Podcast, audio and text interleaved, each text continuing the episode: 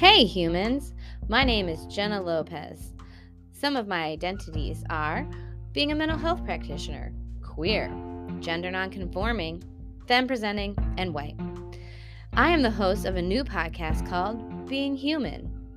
The Being Human podcast aims to offer a new way for myself, other practitioners, guests, and listeners to connect in our healing and cultivation of community.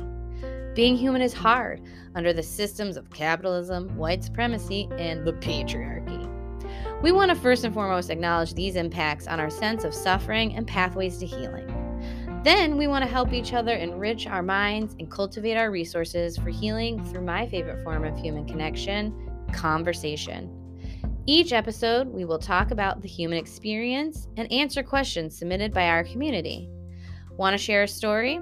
Have a question you want to ask a practitioner or other guest? Have a topic you'd like to hear discussed? Please look in the show notes for where you can submit your inquiries, and each month I and a guest will pick a topic to discuss and answer questions and read stories submitted by the listeners.